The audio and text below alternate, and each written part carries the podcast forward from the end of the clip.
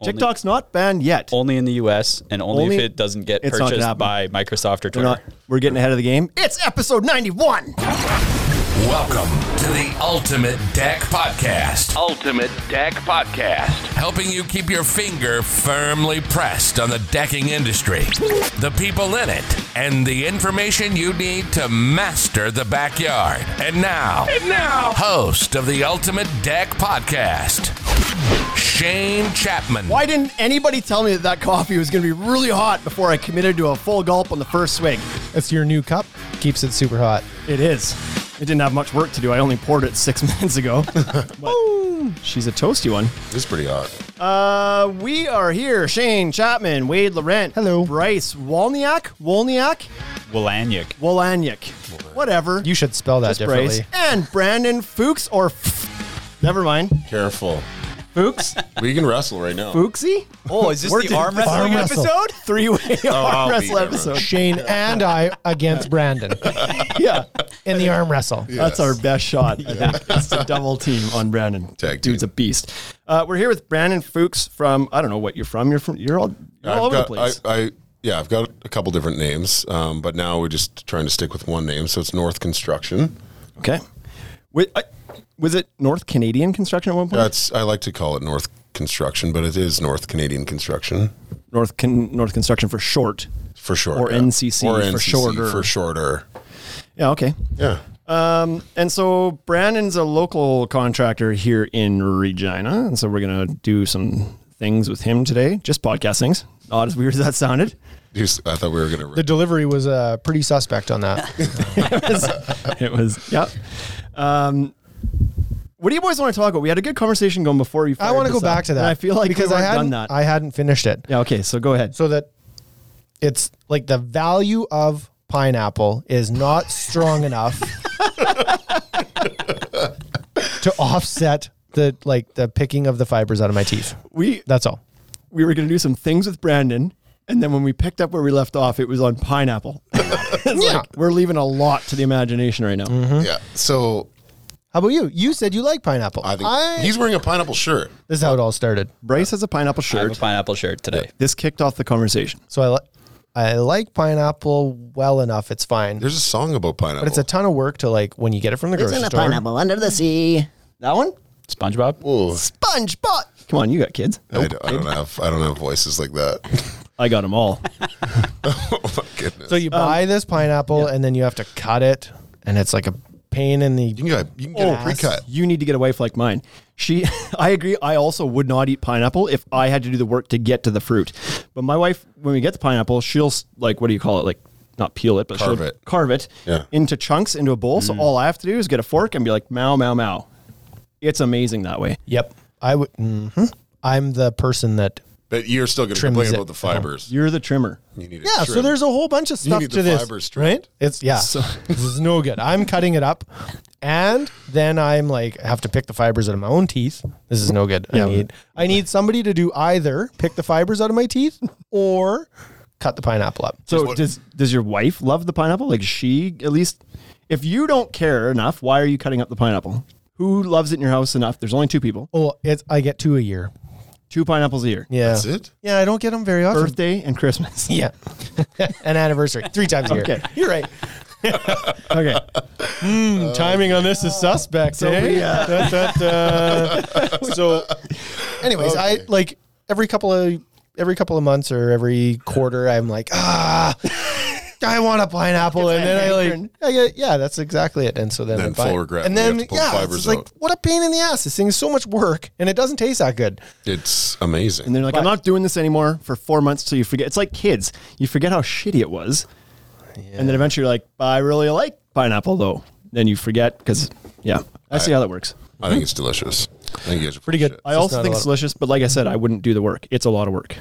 I also love ki- here we like Kiwis. What do you love now? fruitest, fruitiest episode we've ever had, and not just because Brandon's here. Ooh, I also really love yo. kiwis, but I also don't like the work to get into a kiwi. Kiwi's I a like lot of fruits work. that No, you they're can not. Cut them in half and eat it with a They're lot of- spoon. No, that's that's cut it in half. The top off and eat it because they with a got spoon. lots of Who fibers cares? on them. What if, what happens if you get some of the outside in your teeth? Oh yeah. No, no, no. You use a little spoon and you just like Why are you biting into a kiwi? you try it out. try uh, You it. should.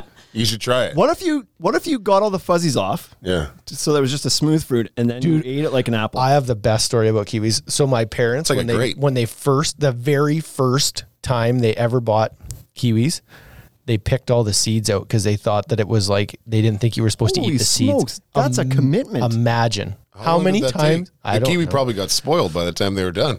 There'd be you no kiwi imagine? left.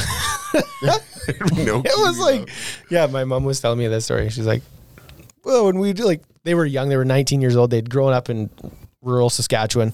Nowhere. They had never, yeah. so they'd never seen had kiwi it. They'd before. never had a kiwi, right? Because you're down in Cardiff, Saskatchewan. You're like tucked away in the little corner of the province, and it was like they grew up in the 60s and 70s, so that kiwis weren't just readily available.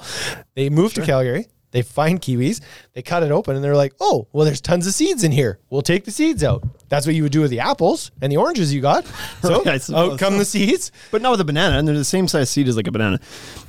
Then they had a pomegranate. Took all the seeds out of that. And they were like, "Where's the where's the meat?" it's just now what? Anyways. It's just a pile of shit. Yes, we eat the peel. Okay, so uh, I would eat kiwis over pineapple. Kiwi over pineapple. Yep, What about Yeah, dragon if fruit? they were both, pro- oh yeah, never had a dragon fruit. Too much work. you don't. There's nowhere you cut it. it's like a white kiwi. It's a so white good. kiwi. Yep, Okay. Well, but maybe I'll it's try bigger, one. so you No fibers. like the Maybe this wor- weekend. The work to reward ratio, ratio is higher. There you go. because there's m- it's bigger and it's there's more cooler. there. It's got more. It's way bigger cool factor. Okay. Oh, yeah. Like, Like you're not called gonna- dragon fruit. That's way better than yeah, called exactly. anything else. You're not going to It Instagram about looks the scary. kiwi you like had. it looks like you're gonna Okay. eat it and die, but it's delicious. what did you say? The re- reward to work ratio is Yeah. good. I think that's what I'm going to do now. that's how I'll base my food Starfruit. on. Have you had a starfruit? Yes, I have had star fruit. It was really good. Weird. Somebody cut it up for me. That's why I ate it. Yeah, it turns out that Wade's favorite foods are those that are prepared. for Yeah. That's why I like restaurants so much. I don't have to do my own dishes. I just go there, eat, and then it's like exchange for goods. Thanks so much. And I leave. That's what money's for, right? This is the guy whose episode was planning is everything. Planning is Wants everything. Zero planning when it comes to eating. Just presented and in. Wrong. I planned to do no work. That's that's a fair point. he has to plan if it's going to be dinner or supper. Nope. Plan for dinner. Supper just happens. you open the can of is beans. it and eat dinner it. dinner or supper to you? Well, Six so- like evening meal is called what? Supper All the time? all the time. Never dinner. Dinner time. What is what what is Dinner time. So di- when do you eat dinner? Ever? Is that not a word? You just said use? it was dinner time. But Supper. is that at noon? Supper's at dinner time. you No, said. Mm. no, n- lunch. Yeah. Noon is lunch. So you have supper at dinner time? That's what he said. Yep. No, okay. I Stop. heard it. Rewind it back. That's lunch. what he said. It, with have lunch the is capability, at I- lunchtime. Noon. Yeah. Okay. Noon, generally. Supper is at supper time. When is dinner dinner dinner It's time? dinner time. Dinner time is. It's always dinner time. All right. Eight minutes and no value. Yeah. we just gave tons of value. Dinner is used for breakfast, lunch, or supper. Um, Dinner is just Dinner's a all the name time. It's for just the a meal. act of eating. yeah, it's an activation. Eat. The activation to eat. An act of eating. Activation to eat. Okay. Um, are you are we done? Pineapple's good. We've determined it. If No. you don't have to work for it, We like it. He he thinks it's he, complicated. he's got a lot of like prerequisites for pineapple. Right. It's high and so where I you know, I would eat a honeydew melon over that over a pineapple. Mm, Now we're I- now you're gonna piss me off. Money melon. Honeydew. Honey melon. It's money melon. That's for old people that have dentures. Honeydews are largely flavorless. There's not enough going on in there. There you, isn't- you just suck It's at like- picking them. No, no, no. it's like the sparkling water of the fruit world. It's like you expect it to be really good, and then it's never as sweet as it should This is so true. be. It's like, oh, that's close to a fruit. Yeah, that's close to an actual melon. drink, but it's just Put ice cream. Because in like it. you come from like ice a cream in it. you go from a pineapple or like a good watermelon. A good watermelon crushes a honeydew melon. A good watermelon crushes all things: rotisserie chicken, Yeah. steak. yeah. There you go. A good watermelon wins all things. I I agree. It's pretty good. Also, cantaloupe. we buy Beats it, it. in one of our Tupperware containers already cubed. That's how it shows up in my fridge too. Oh, you do you have a magic coffee table? Have you seen that? No. The magic, coffee, Magic coffee table? table? We gotta show you this. If anybody hasn't seen the magic coffee table skit, look it up. It's so funny. Just put stuff on it and it the disappears. premise of it is, is like men are so oblivious to how the like the household actually runs that they think things just do themselves. Right. It's like the guy's like, I don't know, I just put my I just throw my gitch in the coffee table. And So so like, it- it, just yeah, gets done. I the don't know story how. behind it- the magic coffee The table. story behind it was the lady It's- like she left him. No, she didn't leave him. She was complaining about how she has so much stuff to do in the house, and he was like, "Okay, listen, I'm going to tell you the secret. this is the magic coffee table. She clearly doesn't know about this She table. doesn't know about the table. Here's what happens: you just like I put my dishes I there. put my dishes there, and then they just disappear. And so I wasn't going to tell you because I thought I was the chosen one, right?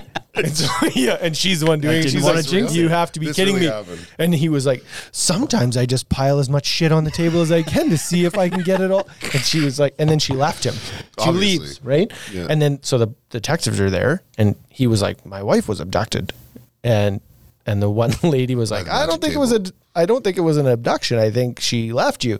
And the guy was like, No, I think she fell on the magic coffee table and took her away. and there was a male cop there, and he was like, I have one in my house too. and the female cop left. Oh It's my goodness. hilarious. I have one of those. Super good. The irony of this whole thing is that I don't have a coffee table at all right now because we got like the COVID. other one we had, we got rid of, and then we bought one, but it's like taking months to get here, probably because COVID. So I got no coffee table right now. So shit's piling up in my house. There's laundry everywhere, You need a Like magic coffee it's all in the same dishes. spot. The watermelon's not cutting itself up. Well, your magic worst. boardroom is not working, so Nope. No, I haven't blessed that one yet. I got to bring in an old priest and a young priest, and then that one will do tricks too. Yeah. Okay, I think it's time, right, Bryce? Is it time? It's time. Just so you know, Mom, I'm working on something very, very big, very important. You're going to be very proud. It's the worldly news. Here we are with the worldly news when the value really starts on the podcast. Let's get her. Okay, the first story of the worldly news today is world's last blockbuster video store is listed as an Airbnb saw this. for sleeping over. I saw this. Yeah. Where is it again? Uh, it's in Oregon. Yeah, it's not somewhere you're going to go if it wasn't there. Well, right? Oh, you would now though. I will now. You're thinking about it. It's like this the weekend, ultimate deck actually, shot. we're- we haven't booked the hotels in Banff yet. We're detour. Yeah, you stay in a 1990s era TV blockbuster with a big bed and all of the videos available to put in the VCR. Oh my god, that's what I was gonna ask because I didn't hear that part. I was like, do they have a TV? And you get to just watch the whatever you Yeah, want. you just get to walk around the store. VCR? yeah, VCR. They're still using VHS tapes? yeah. Amazing. Incredible. Like that's that place will be packed. guys trip. I think it could be a guys trip. Absolutely. So I was I was sad to hear because there was actually a, there was three of them left and two of them were in Alaska, operating as video stores still. Mm-hmm. Yep. And I don't know if this Oregon one was, I don't think so. but the ones in Alaska like they survived for the longest time and now COVID shut them down. And so that was like that was kind of they'd become tourist attractions, but they were still legitimately Oh, renting videos. Like it was a real store still, but they, most of their revenue was from people coming in and like Taking touring it pictures. and Okay, so taking here's the pictures and kicker. everything. It's only four dollars a night. What? Yeah, What are the late like fees? the video exactly. check out at you got to check out at 8 a.m. and if you're after 8 a.m., it's seventy-five dollars late fee. Okay, wha- how that's not sustainable. Yeah, they're they've got to done. put a model in where they can be around for a little bit. I think it's 'cause oh, it's the but 20 How many people get to stay there? What's the right. capacity? I- 20. I, I didn't see that. COVID. You're sleeping with like 30 of your closest friends. Full party, Full party mode. Full, like yeah, pajama party. pajama party. Okay, next story is woman celebrates 103rd birthday by getting her first tattoo. What was the tattoo? Come on, I didn't Bryce, get that if you're far. gonna look- Sorry. if you're gonna look the stories up, Could you imagine small- tattoo? get the Frog. punchline. A small frog. Where would you Why- put? Where on would her you put on it? her arm. Yeah, on her. arm. Why? Next. Okay. what is it? Can you even make that frog look anatomically correct? Oh, on but I bet you skin can not make loose? it do tricks. right? Yeah, its Tricked. tongue is constantly like fishing for flies every time she moves. So 103. you have tattoos, Yeah. and did it say what the frog, what the meaning was behind the frog? No, just because she wanted a tattoo before she died. And it was the first page of the book before her arthritis acted up in her Yeah, wrist. so exactly. She was turning so she could pages. see it all the time. like she got wouldn't to forget F, and it about was like that frog. yeah. Okay, good for her. Why not at that point? The fear that people have with tattoos is like, yeah, but what's it going to look like when you get older? That's, She cares? passed that. Yeah. Yeah. Right? The, She's only got a skin's, year left. the skin's already gotten loose and then petrified again. Like they might have just drawn it on with chalk. I actually think, like statistically, she's got she's negative 19 years. You know what I mean? Yep. Mm-hmm. She's gone past the thing. Right. She's got a Benjamin Button this ship right now. Okay. Last story. Woman has traded a hairpin for a minivan and plans to trade it for a house eventually. Uh, I've already heard this story. This is but she started this during COVID. 29 years old. it's still a knockoff. Just because It you is do a during, knockoff. during COVID. So, are you familiar with your the I red have- paper I- clip? Of course, I've, like yeah, I've heard of this. being. Trade where was the guy from that did the red paper clip? Clear- he ended up Kipling. in Kipling. Yeah. he ended up. I thought it was from Kipling no, I don't think he was from. Oh. he wasn't from because Saskatchewan. that's where he I don't ended think. up getting the house. That's Mm-hmm. where he got the house. So I don't even know if he was Canadian, for sure. He might have been, but he was not from Saskatchewan. So this guy, because these people won't know this story. That's right. This was probably what ten years ago. Yeah. This guy decides he's going to go on a mission of trading up items until he gets a house. His Hmm. goal is to like end up with a house. He started with a little red paperclip, and he traded for whatever. I think one of his first trades was like he traded a red paperclip for uh, like a cabinet door handle Yeah. that was like a little f- made out of clay with a face. on it. like it was, Yeah, it like was the something weird. dumbest thing. But he traded up, up, up. Ended up with like a quad or something at some point. Kept trading up, kept trading up, kept trading up. Ends up with a house, but it's in Ki- like jokes on him. It's in it's in Kipling, Saskatchewan, population 800, whatever Kipling is, right? And he was I don't know where he's from, but not here. Not here, but now but he it has worked. a house in Kipling. And now Kipling has a monument there. Yeah, they have a giant red There's paper a giant clip. red. Oh, I didn't paperclip. know that. yeah, yeah. Oh, they're reaching True for story. that one. So this girl is just like she's They're reaching for that. Well, they needed try- they're something. trying to get like, more let's be people honest. there. What else not are you reaching gonna too far because it's clipped right where they left it. it's a functional, but um, functional paper functional giant paper clip. it's holding some giant papers in the That's park. right. Until the wind picks up. So what's her? She's so same thing. She's starting with what? She started with a hairpin, like a bobby pin. Okay, it act, like this story actually kind of pisses me off. She traded the last thing she traded. It's not for to get- original whatsoever. to get the ma- okay, fine. Have you heard? I'm done with this girl. Have you heard about I the- hope she fails. I hope she does not get a house. have you heard about the trolls doll? She'll trade for the house in Kipling that that guy got. Watch, that's the twi- the plot twist. Do you want another one? Yeah, I have do. another story. Yeah. H- have you heard about the trolls doll that makes a disturbing sound? When touched in the groin, Yeah, yes, I have. yeah. So Hasbro I made sleep a with it. toy. I could play the sound, but I Oh yeah, play the sound. I haven't actually heard the sound yet. So there's outrage, and Hasbro's gone back on this. While he's finding the sound, I'll tell the story. Uh, they've made a doll where the button to make the doll do its giggle or its laugh, whatever, is in the doll's crotch. Okay. So you have to go up the doll's skirt and press the button, and then it giggles and whatever. And there's like a whole movement. boy. People saying like. Really? Now's the time, as we're talking about Yeah. Epstein and all these kids going missing, whatever, that we're going to normalize getting touched in the in the baby button, and then the doll enjoys it, and they're like, "This is like this is messed up," and so Hasbro's come back now. But what? like a gasping sound. Did And I know that some of you may not like You're gonna have to rewind. So- No. that, especially somebody post. There it is. that's the sound. Those three sounds. like a gasping sound. Ugh. So somebody posted about this and was like, the the real thing to be watching for. This is all conspiracy theorists, so I loved it. And was like, I'm hook, line, and sinker in on this one. so uh, huge pedophile ring trying to be broken up right now. Media won't cover it. Nobody's talking about it. It's just like it is giant worldwide stuff. And then we're now like in the process of covering everybody's face. And so your face has to be covered all the time. And it's like, dude, pay attention. Like, cause now people can steal your kids and you won't even know who it is because their face is covered. But n- not even to mention that, like, your kid could get stolen, and if they put a mask back on that kid, which they're supposed to in public, Boom. how the Now are you you can't supposed to know who identify it it. is? identify him. Right. So it's just like, yeah. Anyways, This is crazy. the world's a messy Next place topic. right now. Sorry. This is- Right? this is Let's get to a gross real topic. Right? Let's Yeah. get to a f- nice topic. Way to lead us down that hole, Yeah. Nah, Bryce. I just Stay positive here. Okay. Next. Uh, Are we done with the worldly news? we're done. That's what we're going to end on?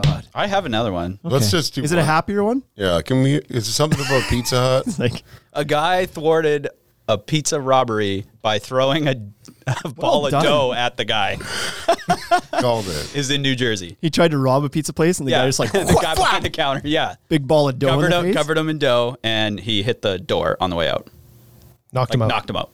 Yes, that is. Is there a video of this? No, there's no. Oh, video. there should still be a video of that. That'd be fantastic. Uh, what do they call that in Jackass? Antiquing when they hit them with a flower. yeah. This is like an advanced, an advanced, Advanced antiquing. antiquing. so, okay. Um, all right, Brandon, you got the rest of the show. Next forty minutes, all you. I'm going to go downstairs and. Oh. See you later. I'm gonna fall asleep. okay, let's get to know Brandon. We're twenty minutes in. Twenty minutes. We like pineapple, and the news is Love crazy. pineapple. The news is So- disturbing. tell us a little bit about you. We uh, we met uh, I don't know, f- kind of when we opened the store a little bit, four or five years ago, and at that time you were doing uh, garage floor coatings, Superior. Yeah, Superior Garage. Let's let's give the history of how you got to where you are today and how you got into construction and a bit about yourself. So uh, when I was a little kid, I watched Bob Vila instead of cartoons. Oh, that's that. Are we going that far back? Absolutely. Sure, Bob Vila. Do we have a long? Do we have enough time? yeah, 40 minutes. Next time on this uh, single post. What we've talked about for the last twenty minutes shows we don't value time at all. So take whatever you need. um, no, as a kid, I kind of knew I was a little bit different, I guess, because cartoons and stuff were obviously enjoyable, but construction was more uh, things that enjoyed me, I guess. Um, and went in a different direction and ended up actually working at the refinery as a scaffolder for a few years. And then decided that wasn't for me and went on my own and started a small renovation company um, and learned really quickly that the customer relationship wasn't really something I was ready for, or at that time I wasn't interested in. Um, and then uh, came across a f- garage floor coating system in Phoenix and realized that there was nothing like that in Regina Awesome. and we lived in a province that was minus 30 to plus 60 and it, it just kind of made sense to bring that into our city um, so then started doing some research and 10 years ago there wasn't really a lot of there wasn't the ability to do as much research i think as there is today Right? You like bust open the encyclopedias. like, yeah no garage floor coating. Google, Google, Google was still there. Garbage, garbage.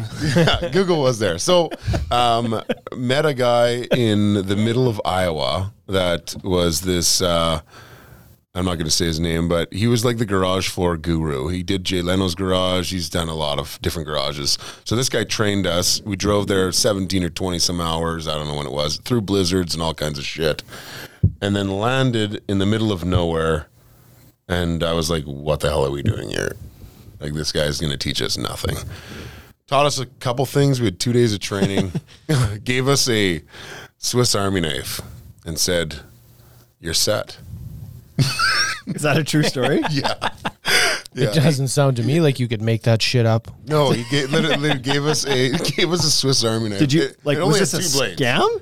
You've been it was not a scam. Pay him money. Like he was. le- Okay. I did not pay him money. Um, we bought product from him. So, um, left there, threw all that shit out the window on the way back. Like as as we were coming home, I was like, "Oh, this is stupid information." The This knife is- too? The, the knife, I never used it. Do you still have it? I don't know where it is. My kid actually asked me for a Swiss Army knife, so they're coming back.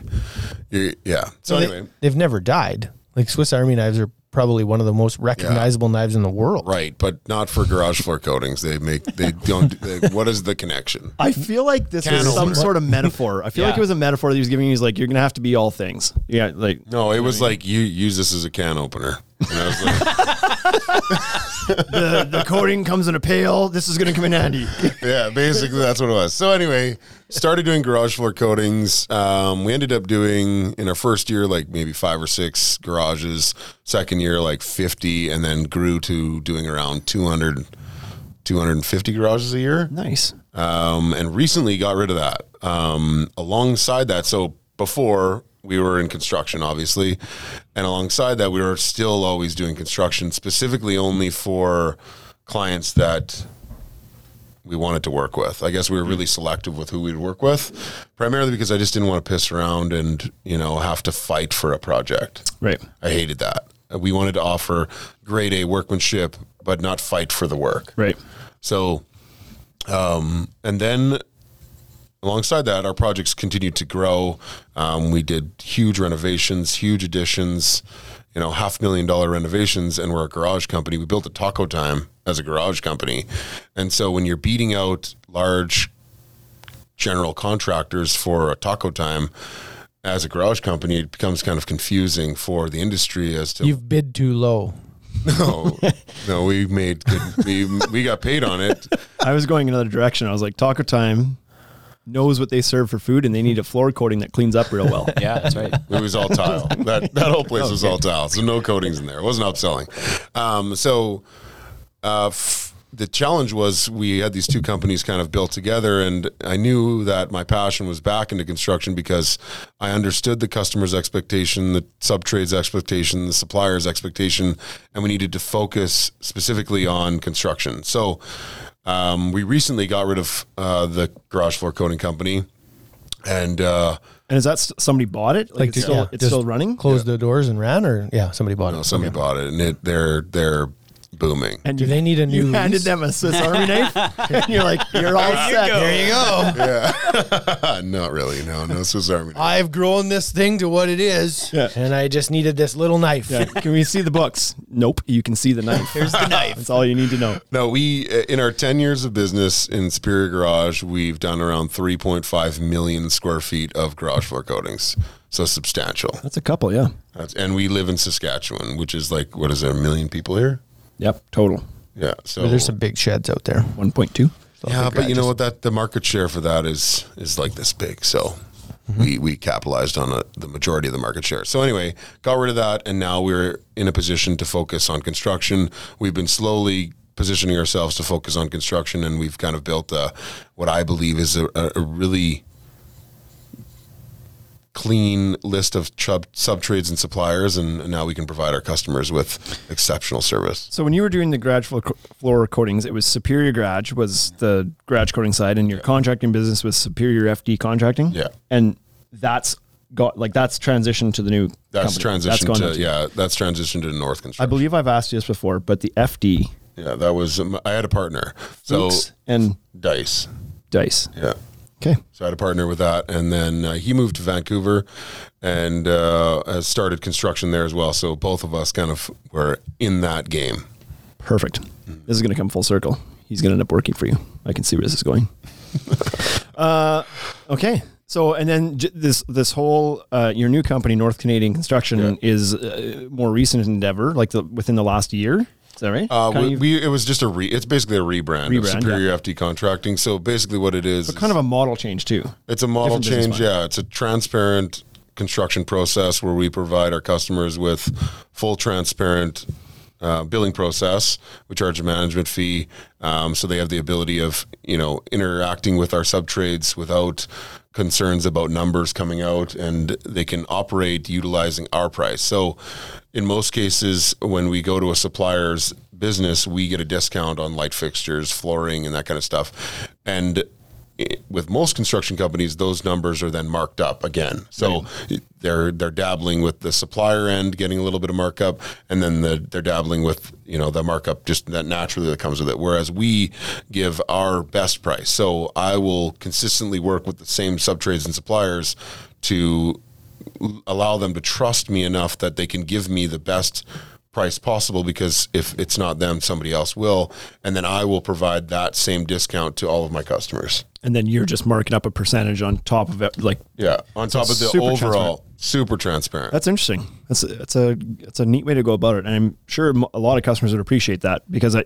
You hear a lot from one of the common complaints about contractors is the lack of transparency in their pricing. A lot of people are like, "I want to see a line by line like breakdown of what this has cost me," and contractors are always like, "Nope, yeah, and no it's hard chance for them to show that. I can literally slide the invoice across the table, and it will show my discount to them. Yeah. and then I mark up the number after the discount. Interesting. Do you ever get pushback on people from people with how much your margin is, or do you find that you're qualifying your customers enough that they just like they know that up front and they're like, "Yep, I'm good with whatever the number is."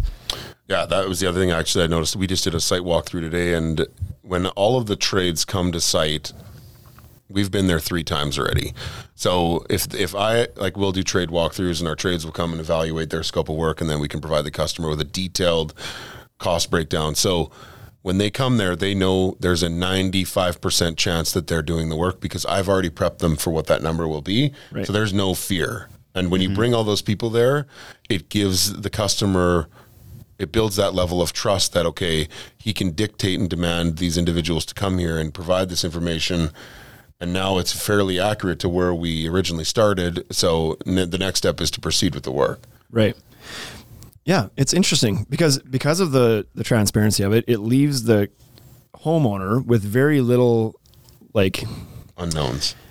little unknowns and little um what am I trying to say? There's like no When the- apprehension that you're going to try and Right. screw them over because Right. it's like, well, he'll show me the invoice. and there's So I nowhere for them can't- to kind of push you, right? To be like, "We'll do it for less" because you're showing them what you paid for it. Yeah. It's like, "No, no, I can't do it. This is what I'm being billed." And you knew at the front when we signed the contract that it was X percent on top of this. So it Yeah. leaves them no room to later be like, "Well, you were like So then you do a little better on something, right? Yeah, this isn't an anomaly. Like Yeah. there are home builders that have done this for years on like custom homes, and it's it's called cost plus. Yeah, so this is this isn't cost plus. This is this is kind of like fixed cost plus.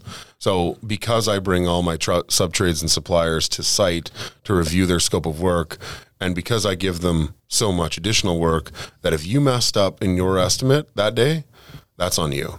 We we can't go back to the customer for our inabilities to not complete our tasks. You- You just have to you have to own that because somebody else will be better than you. So when you come to site and you look at your scope of work and you give me a number for that scope of work, even if you can't see all of it, you should be educated enough to know what's inside of those walls to make an educated decision. And then you put forward your best price and then we move forward with that. If things come up along the way, you need to absorb that because that's that's for you to get better, I guess. Does that make sense? So if there are unknowns that are discovered, though, I assume you have a process for. We do, Like yeah. a plumber comes It was in and like, it's like, I wouldn't work for you, and that, I'd be like, no dice, I'm out. Because if I open a wall up and there's aluminum wiring in there, Yeah, and that's- you know everything that, looked though. no, but You- everything on the outside looked like it because the last electrician that went through Mm. changed the plates on the outside and didn't follow code. And I'm looking at proper plates, and I'm like, oh well, there's the right fixture on there. There's a current fixture on there, so. Legally, that electrician would have had to touch it, but it turns out it was the homeowner that Right. did it. And I opened the wall up, and it's aluminum wiring. I'd be like, "Yo, I didn't know that that was there. Somebody tampered with that, that, that, wall." that's a little different, but to solve that problem, when you go to site to review your scope of work, you could look at the electrical panel Yep. and you'll see the wiring because it's identified as aluminum wiring. So you would have had an opportunity to take a look at that. they're held to their scope of work. But- There- but, there- there may be some scenarios. where there's some something- scenario there eh, there has been scenarios where Yeah. there's things come up but like we we try to provide enough information to everybody so that they can provide a a really qualified price and then the customer doesn't have any uncertainties because if you come back and I we're doing a half million dollar renovation and all of a sudden I have hundred and fifty thousand dollars of extra things that just came up Yeah, yeah. Within, yeah. yeah. within like Within who, the scope who of- has one hundred and fifty thousand dollars just kicking around to throw down when they're already probably at their max budget Yeah. Yep. Bryce So we- does, but he's like, Yeah, exactly. well it's because of the pineapple shirt Yeah. yeah. Thrift, thrift shopping. Yeah, I got it. So we try to provide as much information, and, and in an instance where we can't um, provide a detailed breakdown, we will put a budgetary number in there, and I try to you know m- manage that as much as possible to not exceed that number. Yeah. Right. Yeah, Yeah, Hmm. I think that's good. Like that's a good business plan, right? Yeah. But And I'm sure you can, you can, like, you can put that within your contract as well that there may be some unknowns. There You know, is. if you Yeah, don't, we like, have that in there, but you I know, just this, this is a scope, but there's a chance that we open this wall up and, and this happens potentially, right? Whatever. because as soon as you open a wallet, you have to go to current code. Right. Yeah. And that's not anybody's fault. It's like shit's changed in the last that's 30 the process. years. It changes every day. It changes. And so when I open that wall, you as a homeowner, you have to know that I'm going to like I'm going to find some stuff and Mm-hmm. by law, I have to bring that to code. Yeah, But I think the good, I think, I think the way that Brand is approaching this too, with such transparency and openness to this, I think would also make people feel more at ease when there is a change that needs to happen. You know, it's Absolutely. kind of almost like the Mike Holmes effect. It's like we just trust you. We, we know you're doing it right because you're open and transparent. We know that. The, Yep. So if you come in and say, "Oh, shoot, there was asbestos somewhere that we couldn't identify Yeah. before. How would have you known? they know that he's not trying to just like weasel more money out of them. It's Yeah. like, no, Yeah. it's a real issue. He knows what he's doing. He's been open this whole time. yep. Is that That's right? happened also. Yeah. Yeah. Well, asbestos is pretty much, I just plan for asbestos. So I send, when we go in a house that's in that area of asbestos, we send our guy in there to do testing on every potential area where we may have asbestos before we even quote the work. Yep. So what do you do to this is obviously I assume maybe I'm assuming incorrectly, but you're obviously like this service that you're providing to the depth and the um, the level of detail that you are. I assume this is more of a kind of a, a higher end service you're providing. It's not somebody who needs like it's not somebody who's getting three quotes off Kijiji that you're wanting to work for. Mm, You're wanting people that are okay with maybe spending a little bit more because they know they're going to get it all done correctly. Yeah, what are it's- you doing to qualify those customers to make sure you don't get the ones that are They, well, we we we immediately tell them that we're not going to be the cheapest bid. If they're looking to bid against somebody, I'm not really interested in it. We Like, you- recently you- took down our Kijiji ads. uh, stop doing that. Yeah, no, we we uh, our our cus- I've actually we've been blessed with su- success. I think on that, like a lot of our customers that come to us are hiring us because of our process and because of who we are, and i- in some cases because of who our suppliers are and some of our partners. So um, I think that as long as we continue to to see our problems and get better at our things that we need to improve on, um, we won't have to search for our customers. Actually, we also are building a couple garages for a couple of the people in one of our one of our numbers was our budgets were were off. Um, it happens, and it, it's not something that I'm proud of. Like I'm usually fairly accurate on our budgets, but in this scenario, our budgets were off. So we looked at every option, and then the way we build our garages is we hire a framer, we hire a cider, we hire a shingler, we hire individual trades that are. That's kind of their superpower, I guess. most efficient at each Th- th- that's what they're really good at, and they'll produce a better product. Like you're a decking contractor or, or a supplier, and you're really good at that side of your you know of your industry. Um, and so we we break down that project in a framing, cider, shingler, soffit, trough, and we quote it that way you know, you can buy decking packages from companies, obviously, like the whole package, siding, shingles, everything. And then there are companies that build that. And so we looked at that option with like five other builders in the city that will build the whole package for us. Right. So we're still managing the project, but we're hiring one company that'll do it all. And we priced that comparison to our process, and we actually became almost equal in most cases. In some cases, cheaper because some of these people value their time a lot differently. And, you know, they can charge a little bit more on the shingle or the siding, or it doesn't really matter. You know, if you're, ch- you're paying $7,000 for the build versus a breakdown of this guy doing this and this guy doing this and this guy doing this, we learned that our process actually can be very competitive in price as well.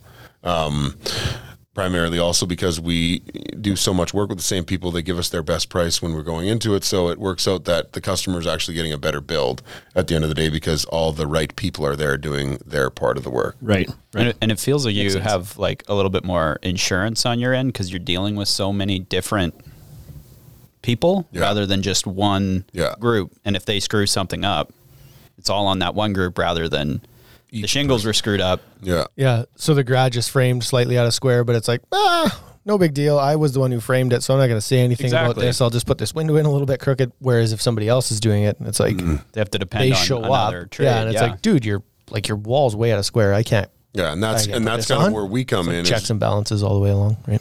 we where we come in is we we're kind of the realtor for construction where we'll micromanage that process to make sure that people are um, you know following the process and making sure that they're giving the customer the best product at the end of the day Yep. perfect got a comment from Regal Ideas, and they say that this is the best approach that you that you're taking right now. I think so. Yeah, I, I learned um, this approach from Gr- Superior Garage. So what Superior Garage taught me was doing five to ten garages a week was customer experience. Um, so I'm dealing with a new one or two new customers every day on the front end, the quoting and the end where you're invoicing, and you need to have a happy customer when you get them and you need to leave him happy. So how do I leave my customer with the biggest smile possible? And it's about them knowing everything that's happening donuts Eh, eh, donuts. Pineapples. Uh, Pineapples. Apples, obviously. Both of those things. I actually love donuts. pineapple too. donuts Pineapple donut. That, is that a thing? I just, you know, I just, yeah. It is now. So yeah, customer experience was the Pretty sure was the McDonald's most is gonna important thing. copy that. So yeah, it's Customer experience is the most important. I- everything. I, would agree with that. Yeah. Now you guys obviously do everything, but you also do decks and fences, and that's that's our current relationship. Is that where your we supply your your decks? Well- Mm-hmm. and you've got a contractor that you use for to build them, and um, working good, I think. And so, what what is it about fences and decks? Like, did you always do fences and decks, or like, are you willing to do anything that your customer is asking you to do? So they want to do landscaping, or when did you start saying yes to fences and decks? Um, or why? So, well, COVID came and obviously made everybody a little bit fearful for their life, I guess. Um, Not me. well, whatever. Heart of stone. Yeah, whatever. Bull. shit my pants for three Yeah. days straight. yeah. So I was actually in the middle of building a auto body shop during COVID. Okay. Um, we were rebuilding one of Regina's biggest auto body facilities, and we've also renovated their house. So it shows that the level of work that we'll do will be a fence, or we'll build an auto body shop with a spray booth. That's state of the art. Um, so during that, we were building that, and you know that's a large scale project, but. I was kind of intimidated by the potential that you know we might have to take some smaller projects on. Um, so a few fences and decks came up, and you know we put those in the hopper and scheduled those in. And um, from a customer's perspective, they're hiring us as a general contractor, and then we're hiring a subcontractor to build that deck, and then that subcontractor is buying the materials from you. So from somebody that doesn't see the value, they're going to look at that and say, why, why don't I just go directly to the subcontractor? Well, everybody has a different perspective of doing things, and I represent the customer. So if the subcontractor's chest puffs up because he's pissed off about this, that, or the other, the customer's not fighting with him. I am. Right. And so that provides a little bit different scenario for the customer that they have somebody mediating that process. Yeah. Um, and now, what value do I provide to the supplier is that I provide consistency where it's like, my subcontractor, I will tell him to go buy at this place because this is where we buy our stuff from. Right. Um, and so we have a little bit of control over that. And what that does for the suppliers is they then are more excited to work with us because they know they're not fighting for that work. You know, you're giving me your best price, and I don't need to shop around and look for a better price because I've already been given it. And if I'm not, then that's an opportunity for the supplier to get better.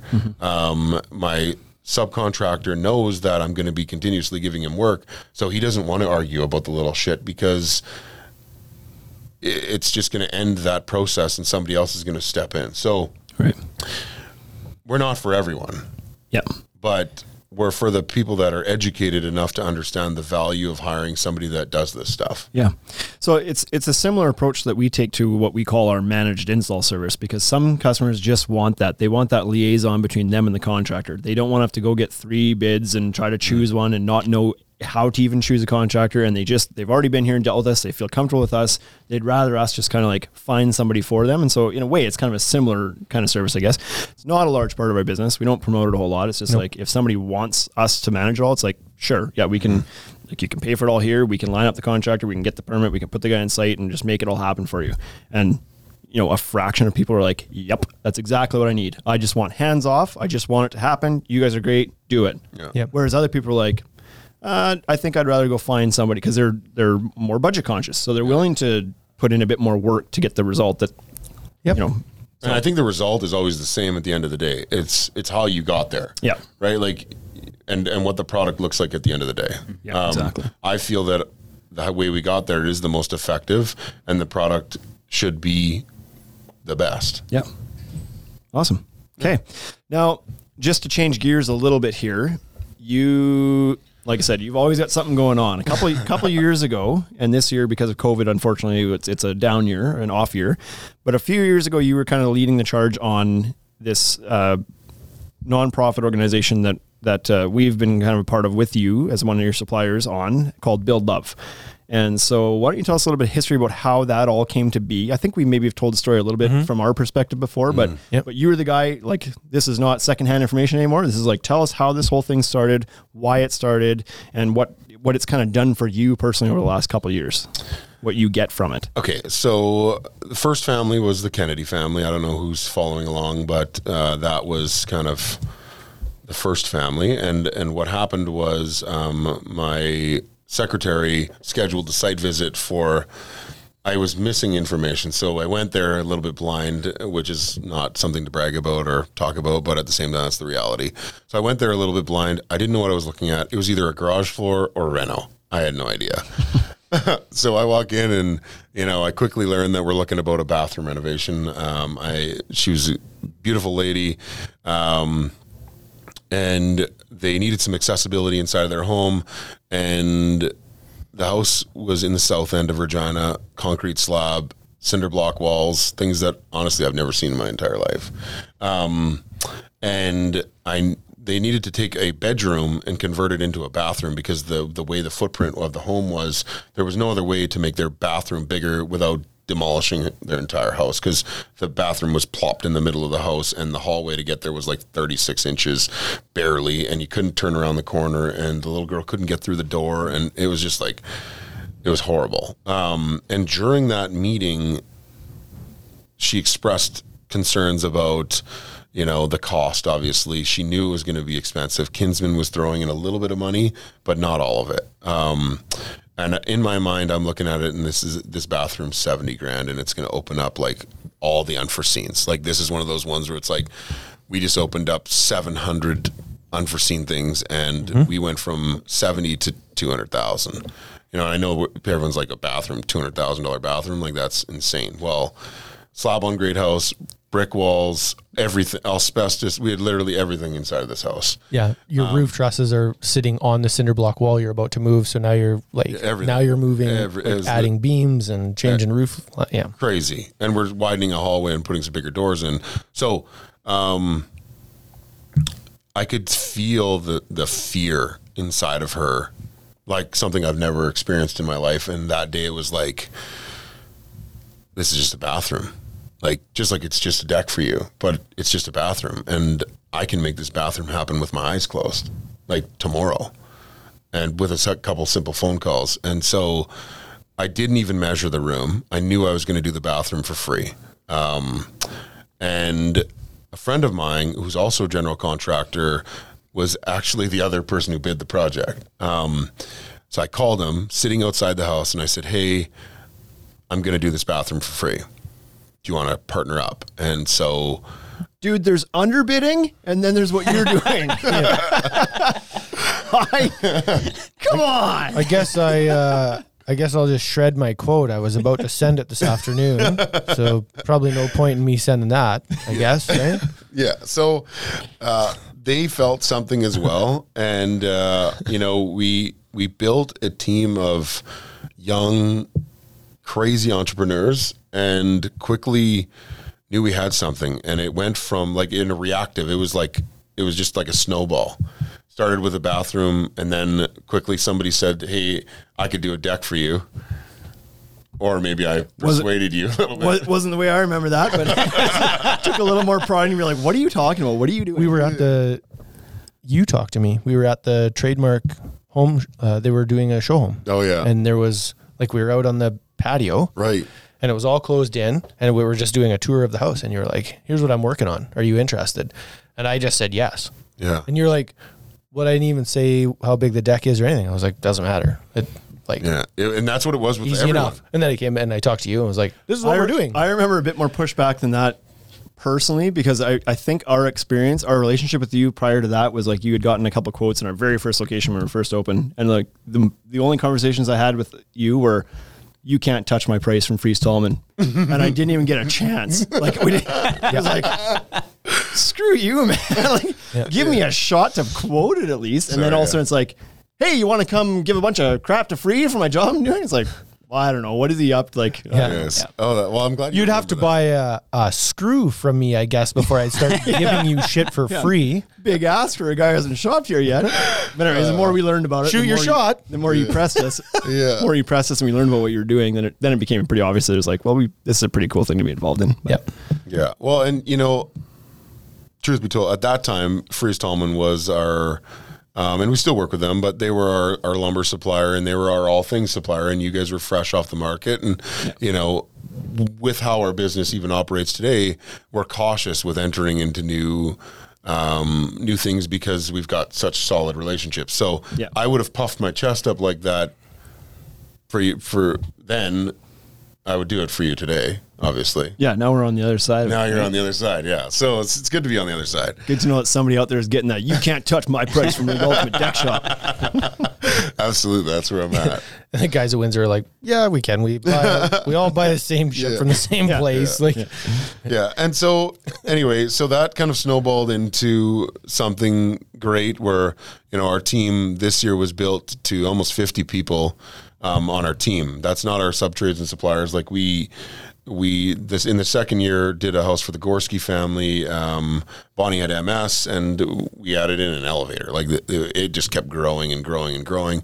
And this year we had some really big plans, but obviously COVID came and had another decision. And so I hope to reactivate that in the future um, in 2021. Um, I know we're going to pause for this year because we don't know what uh, the next couple months look like, and I think it's safe for every, it's better for everyone um, just to, to err on the side of caution right now. Well, and the, and the start of the year when you need to start doing your fundraising and planning everything, that was right in the middle of it. Yeah, I had a concert planned. good luck going and asking suppliers in March or April, like, hey, can you throw th- 20, 30 grand at this again this year?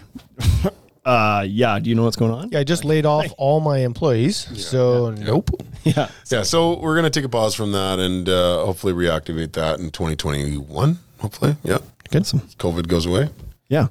It's been a bit of a phenomenon. I know that uh, it garnered a, a massive amount of attention within Saskatchewan and beyond, for sure. That that project, and I know I don't know whatever happened with it, but I know there's some people that we were, you know, buddies with out in Toronto, kind of wanted to do the same thing and hooked them up with you guys, and I don't know nothing. Well, so Mar- the Maryland Dennis show. Got Well, and then that, attention. yeah, too, the right? Maryland Dennis show caught attention. Uh, Sastel was in a strike last year, um, and we needed to live stream this, Mm-hmm.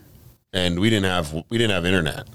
So, and they're in a strike, and it's like we need the best internet possible because we're live streaming, and we had like four thousand people watching this live stream, um, and Marilyn Dennis flew down and, vi- and filmed the entire reveal. So we were going somewhere, um, and I don't know if any of you know who Marilyn Dennis is, but she's basically like Canada's Oprah. yeah, So that was Canada's really cool. Martha Stewart. Yeah. I would have said.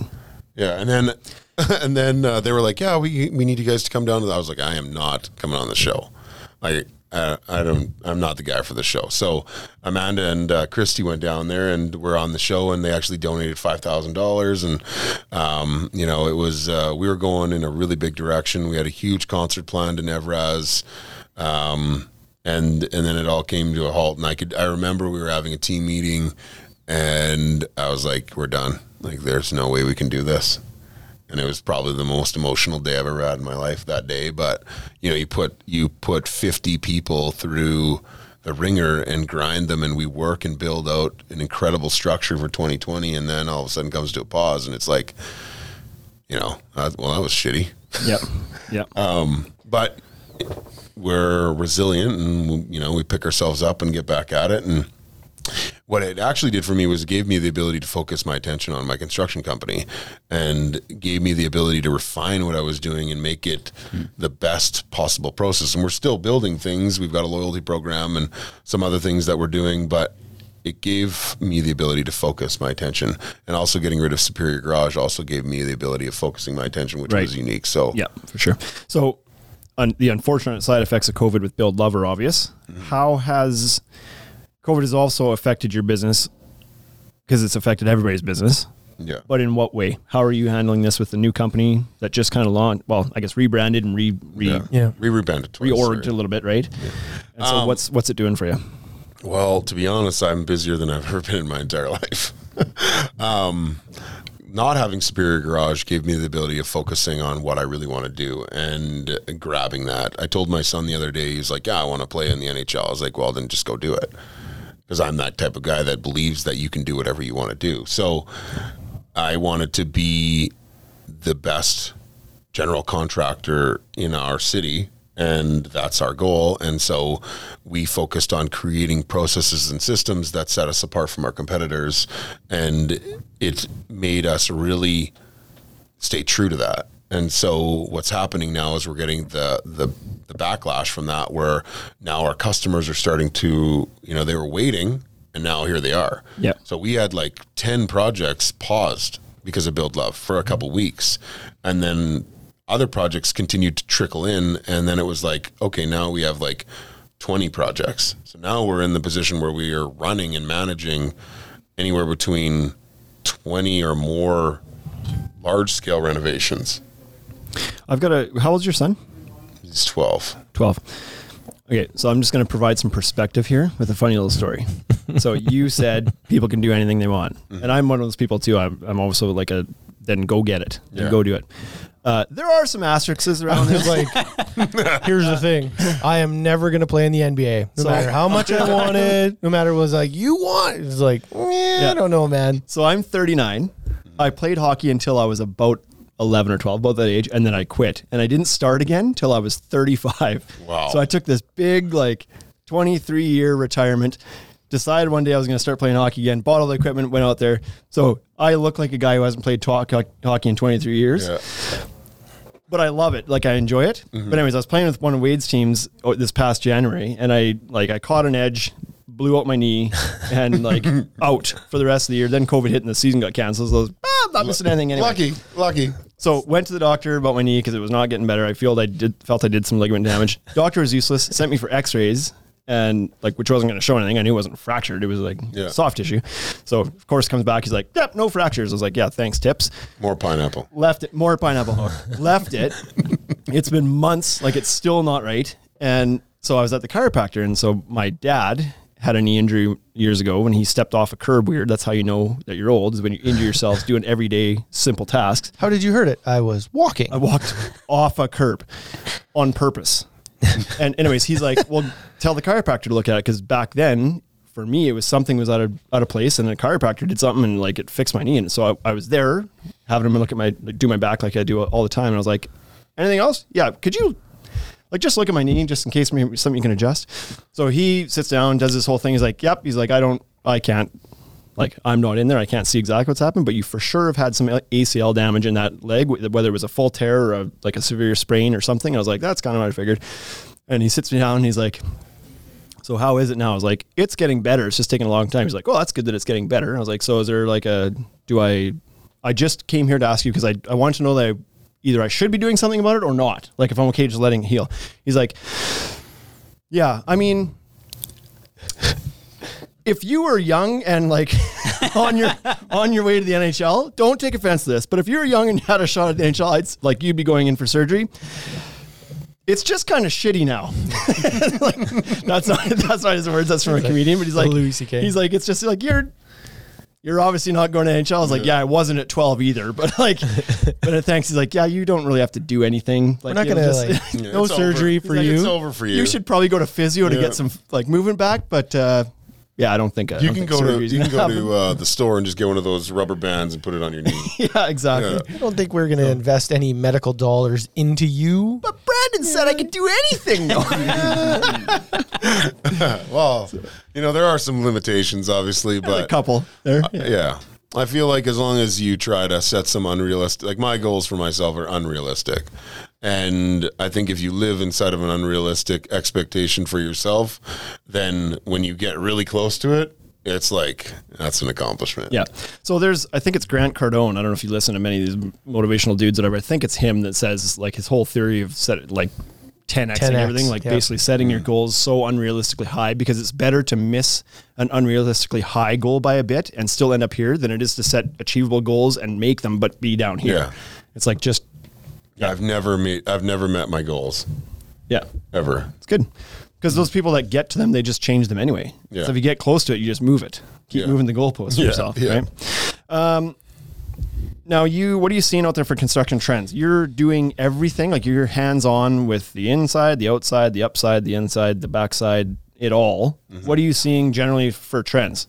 Uh, so we we work with um, a couple different designers in town, and so I used to in another life say that I could design your kitchen or your bathroom or or your renovation, and I've learned that that's not my wheelhouse anymore. Like I could probably get away with it, but that's not my wheelhouse. And so my wheelhouse now is managing that project and basically taking the trends that Um, have been created by our designers and putting it together. Um, So the trend right now is really mid-century modern is kind of what I've I've we've been working on a lot, a lot of white cabinets, a lot of white oak cabinets, and uh, you know, I think that that trend is is existing inside and out, um, and it's I like that move towards the white oak. I I like that everybody's going back to oak. I like the grain pattern of that wood. we we just did a project for a customer that has an the traditional gold and oak kitchen um, and i was like what are we going to do here like we're not touching the cabinets that wasn't in the budget um, so we ended up putting pot lights in newer black light fixtures changed all the hardware and then incorporated like a gray tone Yep. floor and with the black hardware and this like it looked phenomenal i actually well, we will be selective with what we take before and after photos of because we don't want to necessarily always take pictures of things that we don't necessarily always want to do. Like our goal is big, huge additions and big, huge renovations all the time. But obviously, you do some of the other things along the way. This one turned out really, really good. And I was like, this is when you trust a designer. It's like, I'm just going to step back here and build whatever you tell me to build because I'm better at that. Yeah. So we just kind of go with what they go with because they're the ones who know the trends better than we do. For sure. Yeah. Yeah. That they're in that game every day. Like it's no different than our store being specialized in what it does. Yeah. A designer that knows all the materials and the trends and they're spending all their days like and they're they're trained as well on identifying trends and Yeah. being on top of things and knowing what shades go with what and what materials go with what and everything else. Like for sure there's value in that. Well, and they're they're focused on their their box, right? Like this is my role. My role is design your home, not my role, but I'm speaking as that person. Yep. So they design that house. That's what they do. So they're going to try to do whatever they can to get better at that. Yeah. And so I'll never compete with that. I'll never compete with a deck shop, right? so it's like st- that's why we hire professionals to do each portion because I will guarantee I will produce a better product because I have everybody behind me is is not we're not a jack of all trades. Exactly. You're I can working do with it all. the masters of every trade. Yeah, I can do it all. Like I've done, I've been that guy that thought I could do everything, Yeah. and then quickly learned I ain't. go- I'm not that guy. Like in my own house, I could tile my own bathroom, but my guys are so much better. Yeah. Yeah, you can't master it all. Like we are, I think we're all there. Like I can also, I drywalled and mudded my whole basement. It's like it for sure took me way longer, and the finish isn't as good as if I would have hired a guy who just does mudding and taping all day long. Uh, there's a funny thing right now. Again, Sean from Premier Door Living gets mentions on this podcast every other episode, I think. Yep. But he just posted a picture. They have a pretty good sized project going, and he's like they're masters of landscaping and deck building, but they've got that big screen room or like covered uh, Yep. room with the TV and whatnot that the back is getting some sort of stone on or something where the TV is. And so they had done like an initial coat or whatever. It's not like scratch coat, but they'd done an initial um, screening of whatever thin set on the wall, whatever. And they were showing how they were going to mount their mantle, a floating mantle. And that was what the video was about. He's like, here's how we mount, mount a floating mantle outside. And some guy was like, great tip, but that scratch coat in the back is an absolute ab- an abomination. It's like, he kind of laughed. He's like, yeah, I was like, but that's, but that's because they don't do that all the time. Yeah. Like they handled that themselves, but it was like, wasn't the best job because that's Sure not not. what they focus. That's not what they know. That's not their right? job. Like when we were when we were focusing on garage floors, like I I if you were a customer sitting across from me and you didn't hire me, you you must have been on something because like I I literally knew every product that was out there. We were the best in that industry and we still are. Like when you s- when you dive into something and you become the best at that trade, there's nobody that can touch you Yeah. it- you know that that might be a bit ego and confidence but you have to live like that in order to be the best version of yourself Yep. What I like, just to go back a little bit and speak to the the entrepreneurial side of how you got started and whatnot. I like that your story started with finding a product that wasn't available here but did exist, and you just brought it here. Because I know early in my journey, before I went out and I was still working corporate jobs and whatever, but I knew I wanted to get out and do something. When I was young, it always I always thought I had to come up and invent something. There needed to be something new that didn't exist at all Mm-hmm. that I had to do to be able to come out and, and be successful at something. And it wasn't like we were not the first ones to build a deck store. We just brought the idea here. Yeah. And that's where 98% of entrepreneurs are made is by just identifying and, and bringing things to new markets. Not that they invented the wheel. Yeah. And, you know, because that's way, that's way more hard to do but you can get into something by see, like it's no different than the cycle clubs that are here now, you know, or the trampoline parks. Like all that stuff was somewhere else first, and it just came here later. And you can be a successful entrepreneur, you know, borrowing ideas and bringing them into a new market. So Yep. I like that that's how you started, that you were the first garage clo- floor coating, but you didn't invent it necessarily. So that's good. Now you're working on something new. The reason you're at our store here today, uh, before the podcast, we were doing a- very big. doing yeah. He's really proud. Just so you know, mom. um, and you're you're dubbing it NCC TV on YouTube. Tell us what that is and what people can expect to get from it. so we did a pilot with you today. Um, we're hoping to air our first episode on YouTube uh, sometime in October, and NCC TV is basically a platform that is uh, a YouTube channel that's designed for builders, um, homeowners, and do-it-yourselfers to provide them with a wealth of knowledge in construction in one specific area. Being that we're in a general contracting box, I guess, we are surrounded with deck questions and how to put in a door or how to build a kitchen or how to do this or how to do that. And we're trying to provide people with enough information so that if they're either a builder or a homeowner or a do it yourselfer, that they can come to us for that information and trust our process to execute in their cities. Right. Yeah. Okay. We forgot to touch on that part too. Just to step back, a li- step back a little bit. You're operating NCC here in Regina right now. Yeah.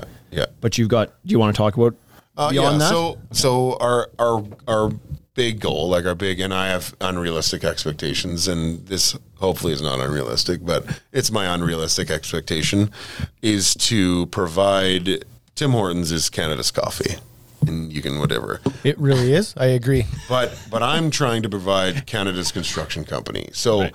I want this model to live in every city across Canada, and I Isn't want that SNC Lavalin actually? You should get funding like they do. what? Canada's construction company. SNC Lavalin. Well, whatever. I am Canada's construction construction company, so I don't care if there's another one. Do you, do you you're not catching up who that is though? No. Do you remember like they're do you follow- the government like they're they're do Do you follow politics at all? No, I don't. Okay, so they were like the the Liberal Party was like funding them, Yeah. and there was like they were bidding on all these different jobs across Canada, and then like SNC kept winning and winning and winning, and it was like they were getting all these. There was a ton of kickbacks going back to the government, and it was like Oh, a yeah. hot topic. But Yeah, no, anyways, we're transparent, so that that that shit won't happen on our side. But they're our go- also paying for prostitutes for their customers and like all this dirty That's stuff, weird, bribery. Like they're a lot of deep shit. But anyway, Okay. turns not out they're us. not. Turns out they're not. Nobody like nothing happened. One guy had to step down. Trudeau's buddy. Yeah. He stepped down, but Trudeau got to keep doing his job. Yeah. Anyway, Anyway, so our plan is to expand. Yeah, order in the court here. Order in the court here.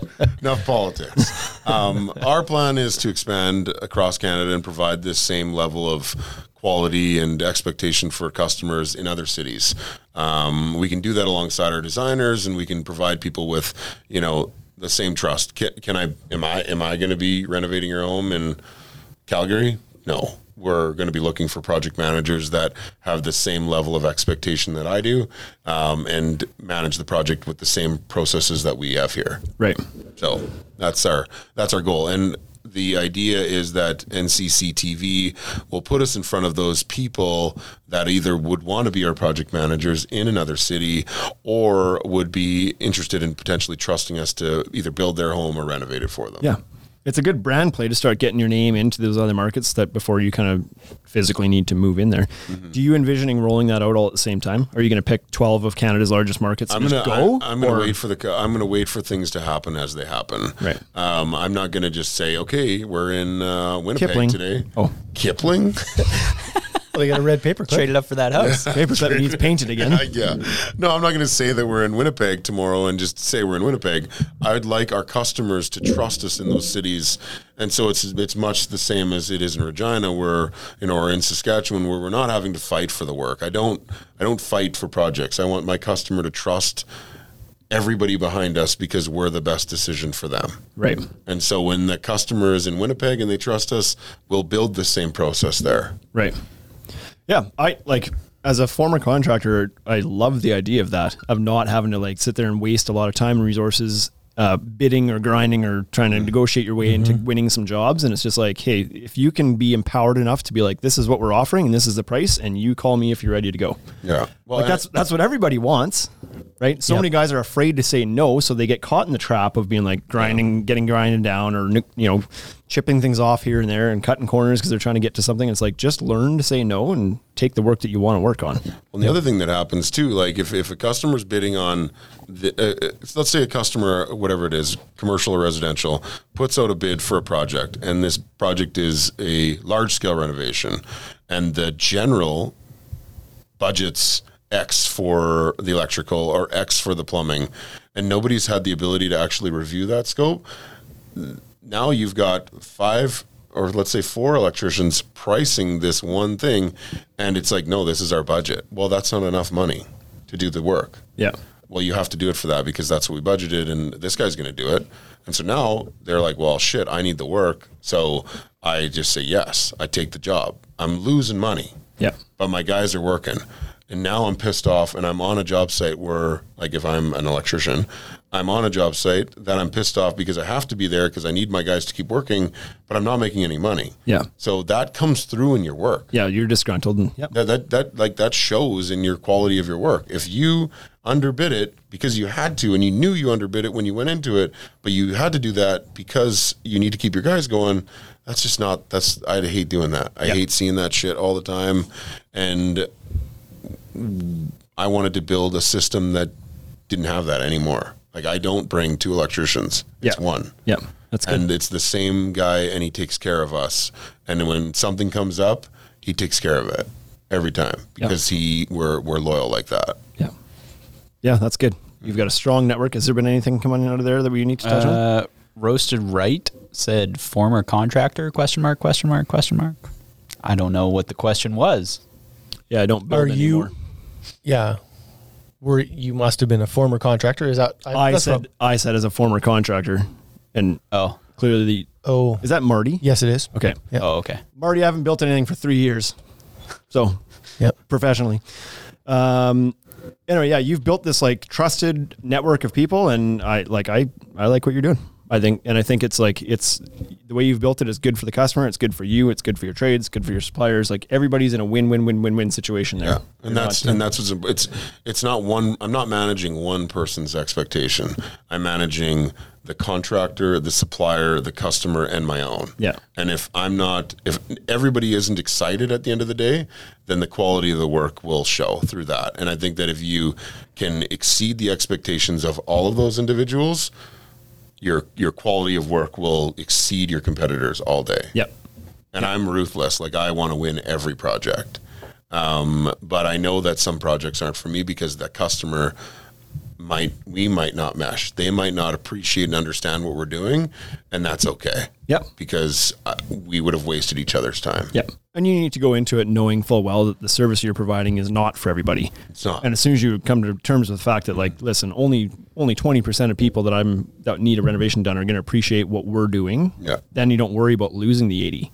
In fact, you're not even going to talk to the eighty. Yep. Well, and you Like, like, like you'll you look at- qualify them out, right? You look at the people that have had horrible experiences in construction and renovations, and you, uh, I would ask them, would you go down this road? Because let's say that they said no at the beginning. I don't want to operate that way. I'm ner- that that percentage is too much. You know, uh, I don't want to do it that way. But if they would have said yes and had an ex- exceptional experience at the end, can they, they can't go back in time. Like you know what I'm getting at is like some people just are freaked out by that and then have a shitty experience and then live with that regret of what if and I and I want them to live with that a little bit because I want them to get better and I try to give as much information walking into the project so that they know everything. They know everything. Like leaving this process and going to this process is a lot more risk because you don't know what you're getting into. Yeah. You know, so we we try to educate them right from the moment we walk in the door. Good. That's that's key. We've talked about it in the podcast before that, like, Yep. educating up front get like for one it builds a good rapport and and and trust between you when you when you start with that you start with educating instead of selling Yep. Mm. but it's just like again t- the surprises that we mentioned before in a previous podcast it's like if you educate something about expectations or how products work or what how this is going to go, Yep. and then it goes that way, then it's like, yeah, well, that they they we knew about this because he taught us about this, Yeah. as opposed to trying to cover your tracks later when something happens that you not even didn't cover your foresee. tracks, right? It's just like I didn't know that the I didn't know the boards were gonna shrink that much. Why are my miters all open? Sounds Mm. And- and- like an excuse that you're covering up, right? And And as a contractor, that's that's what it was. It's covering your tracks. Like Yeah. I lived as a, co- a general contractor the other way too, where it was like I just gave a price. You know, I was like, "What? Here's what I think. Hopefully, I make some money." Yeah, Sometimes I made more. Sometimes I lost money. Yeah. and that's shitty for both people. Yeah. you know, it's just not consistent, and that was also why we wanted to create this YouTube channel. YouTube channel was because we wanted to provide the same conversations that we're having now on a larger scale across Canada so that we can establish project managers in other cities to provide the same level of experience for everybody else. right. You know, like there's a plumbing company in Calgary that would probably love a company like us. Yeah. You know, we're loyal to them, they take care of us and we just keep throwing them projects. Like we have 20 some projects on the go right now and it's the same plumber. It's the same electrician, it's the same drywaller, same painter, and our business isn't limited to growth. Our subcontractors have to grow with us. So Yeah, yeah. as we grow and continue to give them more work, they need to ramp up. Right. Otherwise, another electrician or another painter or another drywaller will come in and help us continue to grow. And I don't, and we're we're we're like right on that line right now where it's like when I call the subcontractors about that other project that's coming in, they're like, "Holy shit! Like we have so much stuff going on." But that's okay. So it's an opportunity for everybody to continue to grow alongside and, and continue to get better. Well, and the way you've structured it too, the worst case scenario, if you're working with a trade that d- like can't scale for whatever reason, there You may can be add some another. reasons you can add another guy, Yeah. or another company, Yeah. right? Maybe Yeah. you work with two plumbers. You're busy enough. You're Yep. giving them both steady work, so there's nothing wrong with that either. Yeah. It makes it easier for you to scale because you're not on the hook for employing Mm-hmm. the trades themselves, so Yep. you can scale quite easy, which you'd have to if you want to get across this Yeah. Mm. big ass country. Beautiful country. Anything you wanted to bring up today, Brandon, that we didn't touch on yet already?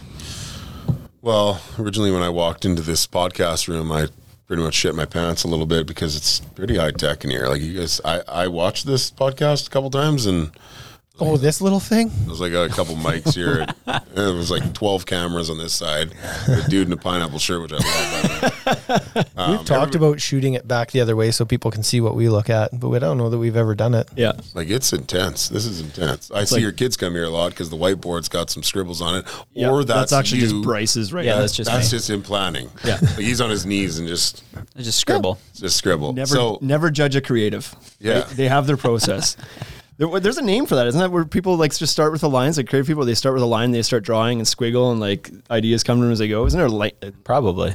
Yeah, That's our- Anyways, that's- I my think three year old our brain- has that down pat. I think that's just their brain at night. yeah, But I think like um, no, uh, I think that I have nothing to say other than I think this is a great setup, and I think you guys are doing some great things, um, and I'm excited to be a part of this. we're having fun with it. That's for sure. People sure always are. people always thank us uh, for the podcast and the stuff we're doing all the time, and it's like. It's nice to be thanked. It's nice to know that people care and value what we're doing. But at the same time, it's like I look forward to it every week. I Mm. have fun with it.